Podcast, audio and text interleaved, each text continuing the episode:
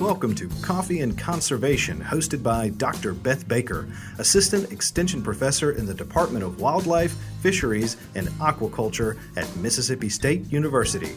From water and soil to habitat and food production, Dr. Baker and her guests discuss the necessity and complexity of conservation in the U.S.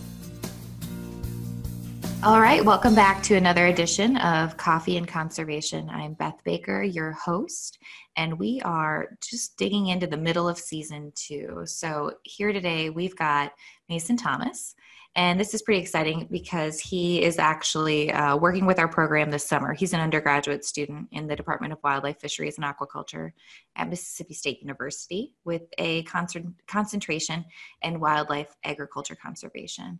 Um, but he's he's interning with us or working with us this summer, so it's really exciting to have him on. Um, and he's also a producer himself, so he's adding value in a lot of ways to this episode. Um, but not only we're going to get a little more familiar with his background, but he's going to tell us about some of the farm beginnings or how we got started in um, agriculture. So, welcome, Mason. Good to have you. Thank you. Good morning. Yes it's great to have you on the show. Um, yeah, it's morning time, so I actually have coffee for the show. yes, I know. When we are able to meet in person, pre-COVID times, I typically actually pick up coffee and bring it for my guests. But um, also because it's COVID times, I've already slammed my coffee for the morning just to get ready, um, which was totally necessary. But yes, thank you for taking time out of your day and coming on the show. Um, typically, when I've got folks on, every every time someone new is on, uh, I always like to kind of dig into their background because I find it to be the most fascinating part of all of my recordings because I, I usually learn things about the, person that I n- never knew before. Um, so, as we get into this episode, can you start with telling our listeners a little bit about your background and how you got interested in farming? Of course. Yeah. I, I wouldn't say that I'm necessarily not from a well, I'm not from a farming background, but you know, I grew up pretty outdoorsy and that sort of thing. But like, you know, my mother's in the medical field, my dad's a fireman. Like, we did not, you know, we, I didn't grow up on a farm. But I guess I was 16 or 15 or something. Uh, my parents bought a place that I think it's 45, 50 acres, something like that, that had been a farm historically, but um, it had just been getting hay cut off of it. And so you know, my brother, I have a brother that's four years older than me. So at the time, I was starting to think about, you know, ways to pay for college and stuff, you know. And um, I my dad had talked to some people at work and uh, that had done, uh, that had started farming a little bit. And um, so we kind of decided that was the direction we wanted to go with that. And uh, so I didn't really know where to start, but through the people at his work and uh, our neighbor that had been cutting hay off of the place, kind of pointed me in the direction of the FSA, the Farm Service Agency. So I kind of I called the guy out of the Boonville office up there, and uh, had a million questions with no idea what to you know where to really start, and went in there and sat down with him uh, for probably an hour and a half, and he answered all my questions and got me pointed in the direction of a beginning farmer loan that they do. It's one of their programs. I don't know how familiar listeners are with that, but uh, basically it's a up to fifty thousand dollar loan. It does not have to be that high. Uh, you have very low interest rates, and it's only a seven year term for the loan, uh, but your payments are only once a year, so it kind of coincides with you know when you carry animals off to sale or you know that sort of thing. So you can, you don't have to worry about making a, a monthly payment. Um, so that was, that's pretty much how it started. I started with, I think we bought six cows and borrowed a bull from one of his coworkers, and it's just been kind of growing ever since. Now I've since then I've gotten two other loans. Uh, I've paid the first one off, but have gotten two others, and now we're we keep around 30 cows. Uh, it's a cow calf operation, so keep around 30 cows, 25, 30 cows. So we're most of the year we have 50 or 60 animals on the place. Um, that's yeah, that's wild. Thank you for explaining that so thoroughly, like how you really um, got started and even the process of loans you took out, because I think that process can be really um, kind of ominous for mm. some for some folks. It seems like becoming a farmer, if you don't come from a direct farm family, can can seem like oh no i can't do that i don't have a farming background first of all there's kind of that first psychological barrier but then the next barrier is well how do i finance it and if i'm mm. starting how how does all that work because the usda and their offices between nrcs the natural resources conservation service and as you mentioned fsa the farm service agency have incredible resources for farmers. But because navigating those different avenues can be a little daunting if you don't go into the office like you did and ask questions and even sometimes ask people what questions to ask you don't really know where to start.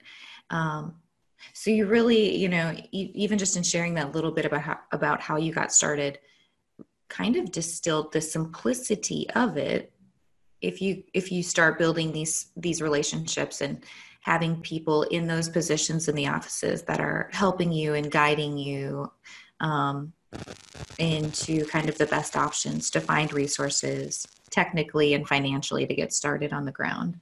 Um, and that beginning farmer loan is one of those great resources. And so how, how do you not only, you know, become eligible to get that loan, get it, as you mentioned, you paid it off already. Um, and, you know, I won't ask you, I won't ask you for any dollar information, but how old are you? I am 24 right now. I turned 24 in May. Okay. So how old were you when you went into the office and got this loan? I believe I was I was either 17 or 18. I can't remember. I'm not sure if I think I was 17 actually cuz there's not a there's not a minimum age for it. Um, you just you'd have to have like a parent co-sign or co-contract with you. I may have at the time. I really don't remember. Uh, yeah, I really can't remember. Um, it's okay. It's okay if you can't remember. I just find it, I mean, that in itself is fascinating because that process can be daunting for folks that have been around farming, for folks that have taken out other loans before. But I, I think, you know, for plenty of 17 year olds, 17 year olds, the idea of essentially taking out a loan and starting a business is not on their radar so that's pretty incredible that you know you navigated that successfully we're brave enough to ask you know some tough questions and and do some math and and start small as you mentioned just what seven animals at the beginning six animals yeah, and now 50 to 60 um really and you like the way you say the way you explained it it's just like yep this is how it went but i think to someone listening that whole idea of becoming a farmer and starting it in that way would really seem like almost impossible to some extent. So, uh, you know, the way you the way you explained it was perfect. Um, so you mentioned FSA and getting into the office um, and talking with some folks. So tell us more about some of the resources or mentors that you had, or, or even just how you asked questions. Because undoubtedly, if you didn't come from a farming background and hadn't and hadn't had livestock before, um, where did you start finding information and you know and who'd you start asking questions to? Okay, yeah. Um, so, like I said, the first person that we really talked to was uh, well, several people were people that my dad had worked with that uh, actually have their own farms, and from there we started talking to. Uh, our neighbor that had been cutting hay off the place, which he's he's been probably the biggest resource for the whole thing of you know non-governmental. Uh, does he farm too? Just he or does. just okay? Does he? Yes, he has animals too. Yes, ma'am. So we he actually, was cutting we, the hay for his animals at the time. Gotcha. And um, just because the people that had lived on our place had not been doing anything with it, um, but his name was Ricky. He was actually a, he's a retired game warden from oh, cool. up in Tishomingo County. Uh, but yeah, he uh, we actually cut hay with him now. Like we kind of share responsibilities for that, so that saves a lot of money having to buy, you know, either plant winter forages or buy hay or cut our own hay. So that's really been helpful with that. And he's kind of, he's really at the beginning, whenever we were so green and didn't really know, you know, more or less anything about farming, he was really, really helpful as the, as far as the day to day operational stuff went. Um, but yes, the, uh, the FSA, uh, I went to the, I'm from Tishomingo County. I don't think I mentioned that before. Uh, so we're very northeast, as far northeast as you can get in Mississippi. and that's where the land parcel is? That too? is, yes, ma'am. Okay. Uh, so the nearest FSA office was in Boonville, and that's the one that I went to there. And uh, there's an NRCS office, of course, in the same USDA building. And yeah, like I said, the guy in the office, his name's Matthew Puckett. He, uh, I feel like I should give him a shout out because he was. You should. he, it's so nice when when folks in those offices are really helpful. Yes, now I've I've probably talked to him for eight hours, you know, every six months. So he's been he's been really helpful with that. Uh, and then the NRCS guys, um, I've worked with them out of Corinth and Boonville, uh, getting in some of the programs we've been getting into. Uh, we can get into that later if you want. I don't know when you. Yeah, no, we can jump right into it. I feel like I, was going to ask about the region you're farming in, so but you you laid that out in Northeast Mississippi, um, and I think that was oh you mentioned equipment. Um, mm. So obviously, um, when you finance a, a farm operation, there's a lot of different things that the money can go to. What are some of the things that you had to really have right off the bat in terms of either figuring out what kind of forage you're going to do? Was it just put towards acquiring animals or also equipment or something, you know, soil amendments? Tell our listeners a little bit more about that process. Okay, yeah. So uh, I would say Mm, most of the money, or all the money from the, the loan, went to cows. Okay. Um, fencing, we ran uh, four strands of electric, uh, just because it's easier to deal with than barbed wire. Um, and that was that wasn't just a terrible chunk of money, but it was you know it makes a makes a difference the money for that. Uh, then as far as facilities and equipment, uh, tractor uh, we had actually borrowed a tractor from the neighbor that I was talking about. Uh, he had a spare that we could use for a while. And then uh, we have actually, two years ago, finished building our big catch pen. Before that, we had panels, just a panel catch pen with a, um, you know, stuff like that. And uh, I actually, for a squeeze chute, for, you know, when you catch to ear tag and all that good stuff, uh, I actually, uh, somebody gave me a jet ski and I traded a jet ski for uh, that didn't run for a squeeze chute. So uh, I've gotten pretty lucky with with stuff like that, not having to, you know, spend tens of thousands of dollars like some people have to right off the bat. But that beginning farmer loan, you can use that money to buy equipment if you, mm-hmm.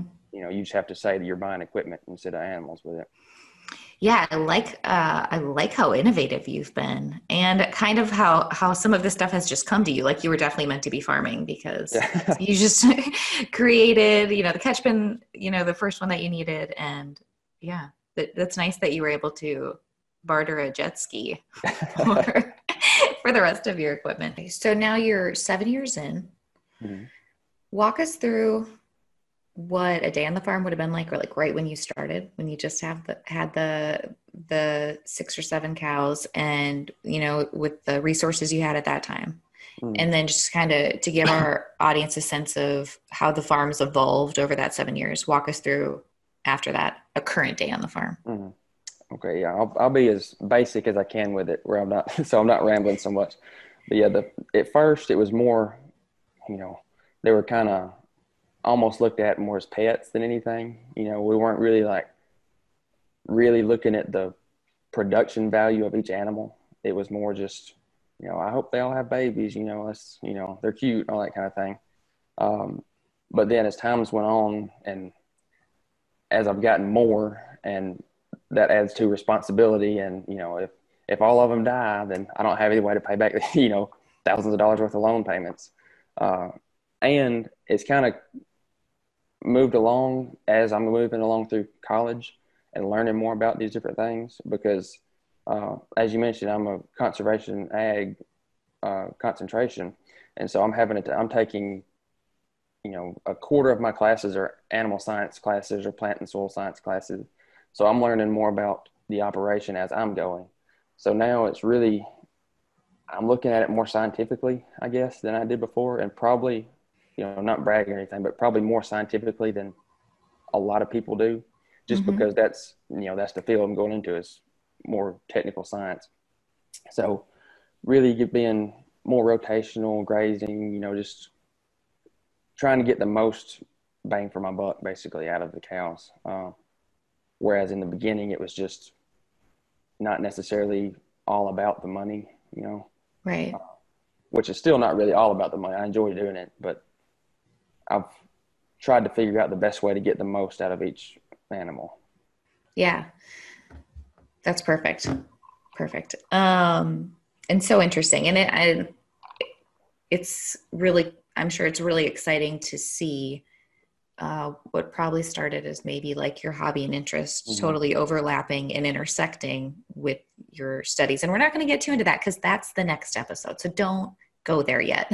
um, um, so the last thing I wanted to I wanted to ask on this episode um, was actually related to to um, the the portion and maybe i'm not even saying this right but the kind of cattle farming you're doing because folks that also are not that familiar with um, livestock agriculture might mm-hmm. not be aware. And we talked about this i'm going back one of the first or second episodes of season two with johnny ray um, who's a, a producer also um, just here outside of starkville who who does livestock. Um, but we touched on it in an episode with him that um, cattle operations are often you don't the whole lifespan of the cow does not happen on one farm typically. It's been you know split into cow calf operations to um, you know the, the middle grazing portion and then sometimes the finishing and um, selling portion. So explain to our listeners what area of the lifespan of that animal you're you're aiming for on the property. Okay yeah so i would say or i would some people argue about it so i would argue that there are four main categories of cattle farming. So there's the seed stock producer which most you know those are the registered stuff that they're trying to get the best bulls and best cows for breeding to sell to commercial producers. And then we are a cow calf operation meaning that we have just commercial cows. They're not registered. Uh, we do have a registered bull that comes, you know, that's just to get the most. You basically can tell more about registered bulls. Is the only difference, just because they have, you know, graphs and charts and. Measurements. You know more about their genetics, their lineage, right. like the average size cow you might produce exactly. using that bull. Okay. Mm-hmm. Yes, ma'am. Uh, you have you. I couldn't find the words for it. words uh, are hard. Don't worry. um, and then you have the uh, stocker operations, which there I would say there's not as many, but it's not as common as the others. Uh, just because most people, or yeah, most people sell the calves at the sale straight to the feedlot, which is the fourth set operation. So we're really just kind of the beginning stages of each animal's life. Now, some of them, you know, if it's time for us to keep, you know, we're replacing some cows, keeping some heifers, then they'll stay there. But you know, for the most part, you know, all the babies are going to a, a feed yard at some point. So you're on the cow calf side. Is that what that's called? Yes, technically. Ma'am. Okay. Yes. So calving and then selling those animals. Yes, ma'am. But hoping, to, hoping to have them be the highest quality animal. Right. That you can. Okay. Yes, ma'am. And we actually have been, uh, you know, we'll uh, slaughter some ourselves, and you know, we actually did that three weeks ago, I guess, maybe a month ago. And so it was a, we've been getting pretty good results out of the carcass quality as far as mm-hmm. we can tell. Um, because that one was usually it's around a third of each animal, you know, a third of it's, you know, um, meat, a third of it's bone, a third of it's uh, viscera and skin. Um, that's pretty common as far as for most mammals, really, uh, from what I've learned. But we've been getting now with beef cattle, it's a little bit better, but we actually got a 930 pound animal. We got 430 pounds out of it. So of meat. Yes, ma'am. So okay. Been, carcass quality has been very good for us as far as our selection of bulls and cows we keep. So that's great, and actually really interesting because I didn't know that it was. Uh, I, I didn't know that um, that there was so much science around carcass quality or what to expect uh, meat wise as a percentage of the total carcass. Which yeah, is, I'm not an expert on that by any means, but me either. But it's still it's still an interesting anecdote. I'm sure um, somebody could correct me that's listening right now. That somebody's going to email you. if you have, if our listeners have anything to add, please feel free to email us or put that put that in a, a comment box. I think that was the first week of animal science class, so that was about two years ago. So I may.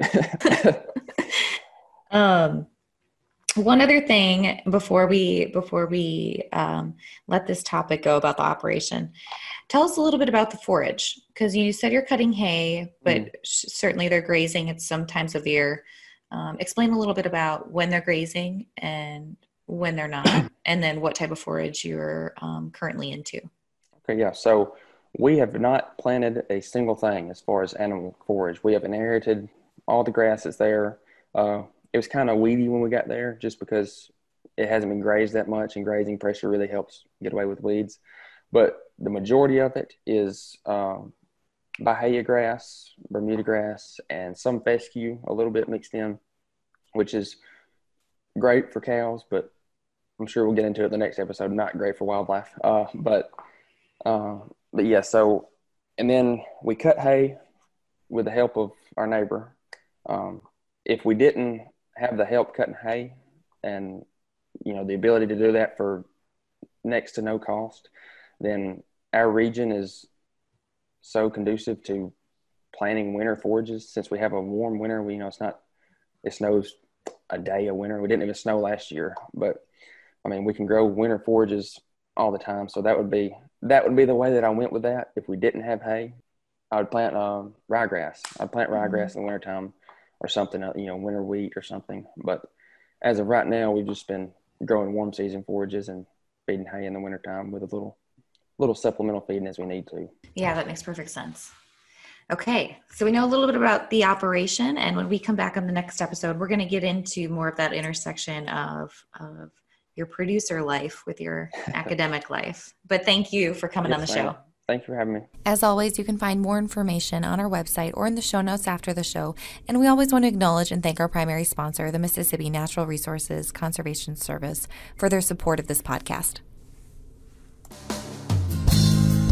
Thanks for joining us for Coffee and Conservation. To find out more about the topics discussed, visit the REACH website at reach.msstate.com extension.edu or the Mississippi State University Extension Service website at extension.msstate.edu.